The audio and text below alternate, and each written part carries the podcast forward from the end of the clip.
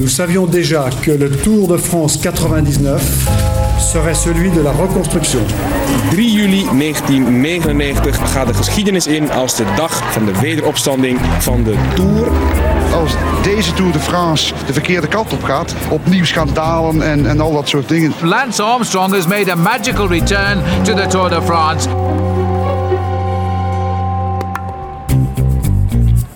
Radio Tour de France-verslaggever Steven Dalebout onderzoekt hoe de tijd onze kijk op de wielergeschiedenis verandert.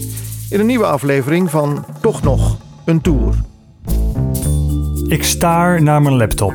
Johan Braneel heeft inmiddels drie Facebook-berichten van mij ontvangen. Hij heeft ze gelezen, dat kan ik zien, maar hij heeft ze niet beantwoord. Braneel zal mij wel een drammer vinden. Op een tv-scherm boven mijn laptop zie ik Bruineels pupil Lance Armstrong tekeer gaan in de Alpen. Etappe 9 gaat onder meer over de Telegraph, de Galibier en finish na een klim van meer dan 11 kilometer in Sestriere. Het is de eerste bergrit in de Tour van 99 en iedereen wil weten, kan Lance Armstrong nu ook klimmen? Lance Armstrong is not the same bike rider that he was three or four years ago. In fact, he's coming into the mountains carrying 20 pounds less weight and that's going to be a serious advantage. Voor de etappe naar Sestriere hadden de renners een rustdag gehad. Er werden door krantenjournalisten vragen over doping gesteld, maar het ging op radio en televisie toen nog vooral over die ene kwestie. Is Armstrong wel goed genoeg voor het geweld in de bergen? Nu, een dag later, rijdt Armstrong met Ivan Gotti, Fernando Escartin en Alex Sule naar Sestriere. Was an attack there by Armstrong. Well, the yellow jersey has obviously had a great day in his first day in the Alps here. Look at the acceleration of this as he chases down those motorbikes. Ik kijk naar de beelden en zie Escartin schokschouderend in het wiel bij Armstrong.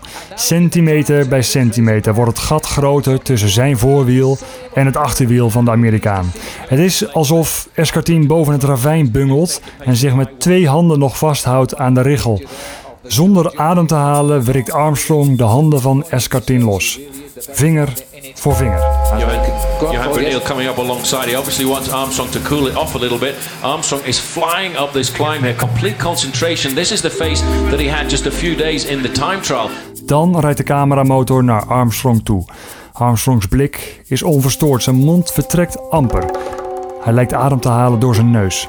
Het klopt van geen kant. He is just going faster and faster and faster, and he is going to win this stage, and he is going to go minutes ahead of the field because of it too.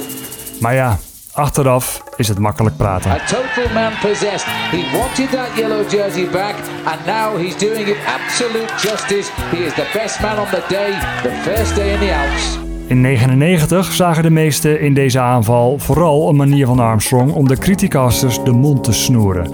Zij die hadden gezegd dat hij niet kon klimmen. Well, I wanted, uh, but uh, I wanted to answer some questions about that because there was a lot of people that, uh, that that figured my climbing was suspect, and I wasn't trying to to uh, to shove it in anybody's face. Het is 20 jaar na dato, maar ik begin me alsnog zorgen te maken om de Rabo-renners. Want toen Armstrong deze woorden sprak, moesten zij nog finishen. Later zouden zij huilend in de ploegbus zitten.